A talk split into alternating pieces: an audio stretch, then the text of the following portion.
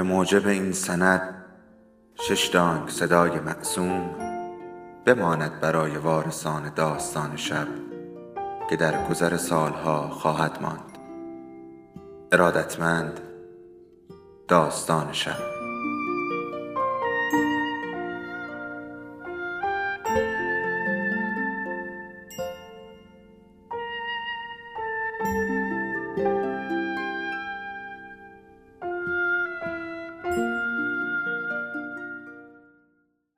یکی بود یکی نبود.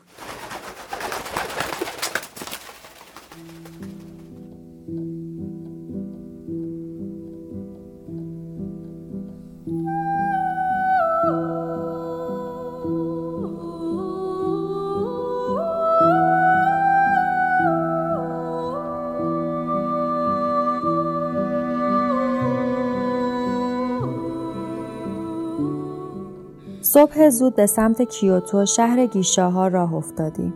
دههایی که تو مسیر از کنارشون رد می شدیم درست مثل همون تابلوهایی بودن که از ژاپن نقاشی میشن.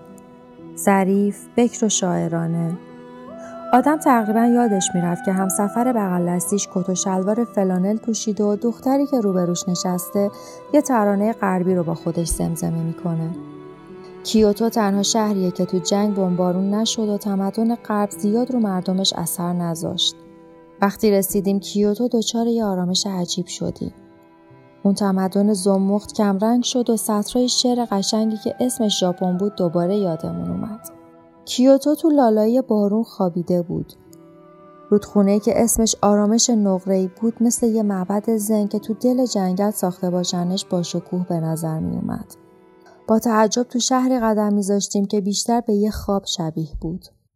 شب بود و تو معبدی به اسم چشمه پاک که روی یه سرچشمه ساخته شده بود مردایی با کله های تراشیده رو به مهرابای چوبی دعاهای عجیب میخوندن و اود و کاغذهایی که روشون پر نوشته بود رو آتیش می‌زدن. تو قصر نزدیک معبد زنها دعاهاشون رو به درختای مقدس گره می‌زدن. شاخه های درخت های کاج پر بودن از کاغذهای مچاله دعایی که زنان نوشته بودنشون. تو محله های گیشه ها که اسمای شاعرانه مثل آرامش ابدی یا پرنده خوشبخت و برگ لرزان داشتن صدای آواز زنای شنیده می‌شد که زندگی خودشون رو وقف پذیرایی و ابراز محبت به شوهرای زنای دیگه کرده بودند.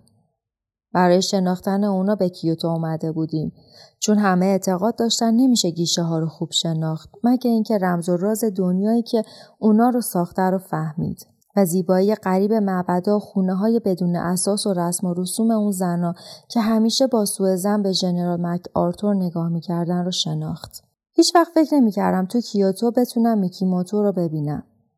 یکی از دوستای مشترکمون کند وانتابی ازم خواسته بود اگه به کیوتو رفتم سلام اون رو بهش برسونم. اعتراف می‌کنم یه حس کنجکاوی احمقانه باعث شد به دیدن اون زن برم. چون اون با پسر میکیموتو که صاحب بزرگترین شرکت صادرات مروارید دنیاست ازدواج کرده بود و من واسه همین می‌خواستم از نزدیک ببینمش. قرار شد همدیگر رو تو خونه مادر میکیموتو که اسمش توکوکو بود ببینیم.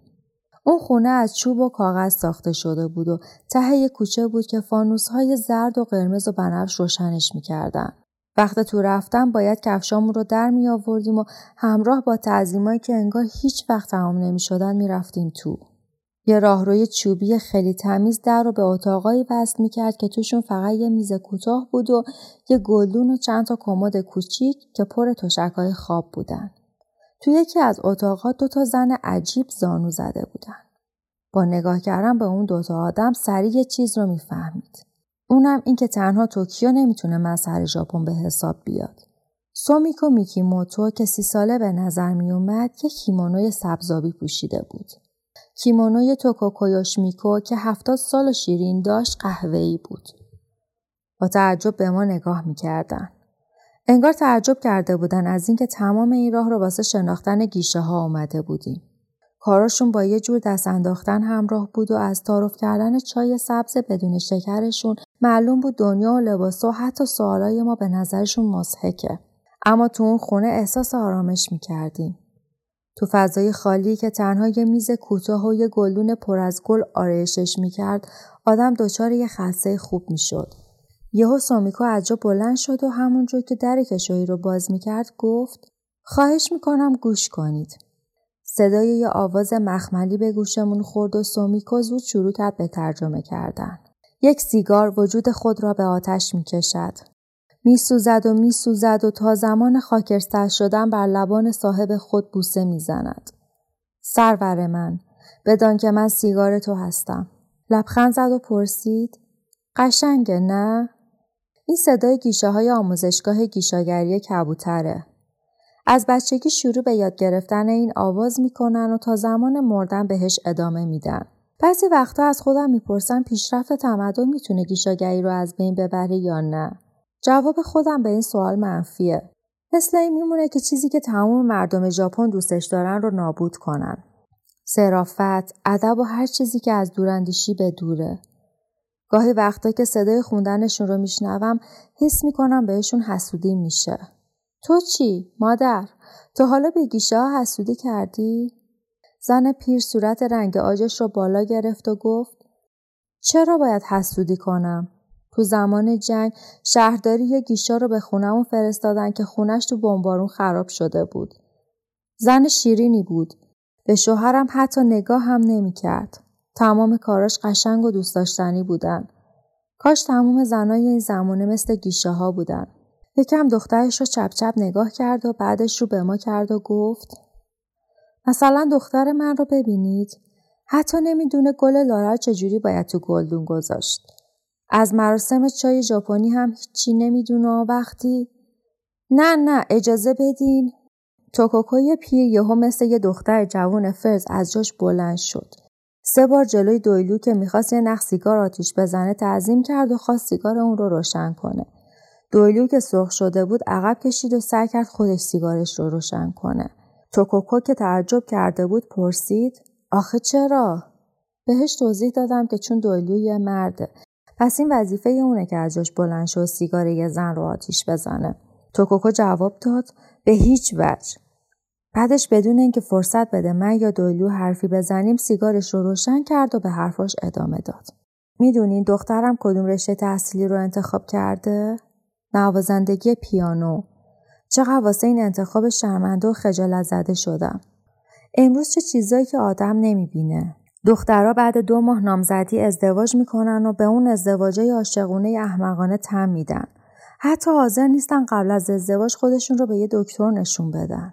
بعدش سرش رو بالا گرفت و جوری که انگار داره یه ماجرای حماسی رو تعریف می‌کنه گفت نامزدی من سه سال طول کشید و مطمئنم اگه دچار اون دلدردای لعنتی نمی شدم از اینم بیشتر ادامه پیدا می‌کرد. شانس عجیبه آوردم. عموی نامزدم دکتر بود و اون رو برام خبر کردن. منم از فرصت استفاده کردم و به بهونه دلپیچه ازش خواستم سر تا پامو معاینه کنه. بعدش خیلی زود رسما ازم خواستن ازدواج کنم و چه ازدواج عاقلانه و با منطقی. تو تمام مدت زندگی زناشویی به شوهرم نگفتم دوست دارم. اما امروز دخترم چپ میره راست میاد و به شوهرش میگه دوست دارم. چه مصیبتی.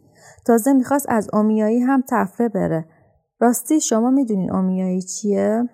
می‌دونستم. منظورش از اومیایی دیدار رسمی دختر و پسریه که دنبال یه نفر برای ازدواج میگردن. معمولا این قرار رو یه توکودو به معنی واسطه حرفه یا یکی از فامیلا جور می‌کنه. توکودو عکس دختر دم بخت رو به پدر و مادر پسرای عذب نشون میده و از هر دو خانواده واسه اون یکی اطلاع می‌بره و اگه همه چی رو به راه بود اومیایی اتفاق میافته. تعداد کمی از ژاپنیا بدون اومیایی ازدواج می‌کنن اما تو شهرستان ها اغلب جوونا با این راه ازدواج می‌کنن. و کسایی که از اون رسم خالی می‌کنن با اعتراض فامیل روبرو میشن. وقتی آکیهیتو ولیعهد ژاپن نامزدیش رو با یه دختر به اسم میشیکو شودا که توی مهمونی دیده بودش اعلام کرد و رسم آمیایی رو زیر پا گذاشت داد و قال سنت پرستا به آسمون رفت و آخرش سخنگوی دربار مجبور شد اعلام کنه این ازدواج نتیجه عشق و عاشقی توی مهمونی نبود و با نظارت خانواده و توی آمیایی اتفاق افتاده. از خانم سومیکو میکیموتو پرسیدم از اومیایی برام بگو. باشه. واسه دیدن یک کنسرت رفته بودم شانگهای که مادرم برام نوشت پسر میکیموتو خیال داره قرار اومیایی بذاره و یه ناکادو عکس من رو از مادرم گرفته و نشونش داده و درباره شخصیت و مال و منال و سابقه خانوادگی من براش گفته. به مادرم گفتم حاضرم واسه احترام به اون برگردم ژاپن اما بیشتر دوست دارم جای ازدواج کردن درس و شغلم رو دنبال کنم. مادرم اصرار کرد و من برگشتم ژاپن.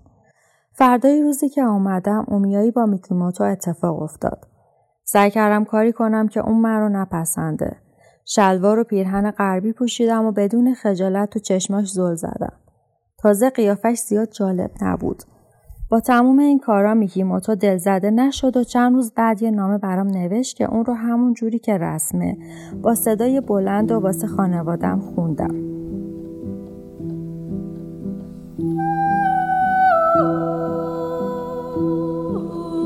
یه تیکش اینجوری بود که خانواده من چنین تشخیص داد که حیف است از موقعیت خوبی مانند این صرف نظر کنم و من هم نخواستم از اراده آنها سرپیچی کنم.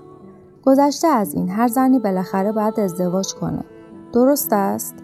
به نامش جواب مثبت دادم و واسه دو ماه بعد قرار ازدواج گذاشتم. می‌دونی من و مادرم با هم اختلاف نظر داریم ولی توی یه مورد کاملا با هم موافقیم. هیچ کدوممون به ازدواجهای عاشقانه اعتقاد نداریم. هیچ آدم عاقل و با منطق ژاپنی به همچین ازدواجهایی معتقد نیست. این ازدواجها اغلب به جدایی ختم میشن چون وقتی آدم عاشقه فکر می‌کنه که مشوقش همیشگی و آسمونیه و وقتی می‌فهمه حقیقت این نیست دل سرد میشه. اونایی که با امیایی و بدون پیشبینی ازدواج می‌کنن هیچ وقت با این تردید روبرو نمیشن. تنها چیزی که نمیشه پیش بینیش کرد اینه که بفهمن همسرشون از چیزی که فکر می‌کردن بهتره. ازدواج ما یه ازدواج موفقه. همسرم دوستم داره و من هم بهش علاقه دارم. ما کم کم چیزی که بهش میگن عشق رو پیدا کرد.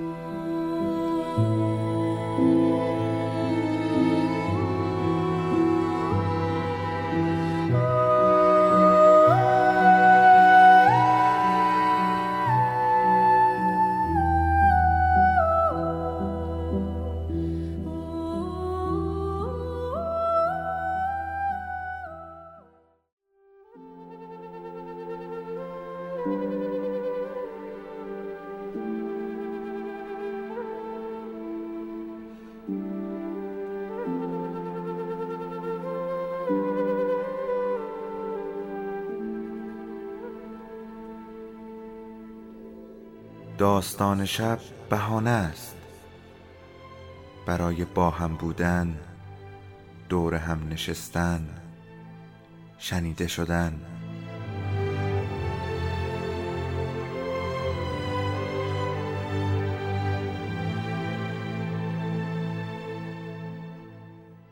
صدای افسانه ها رو میشنویم.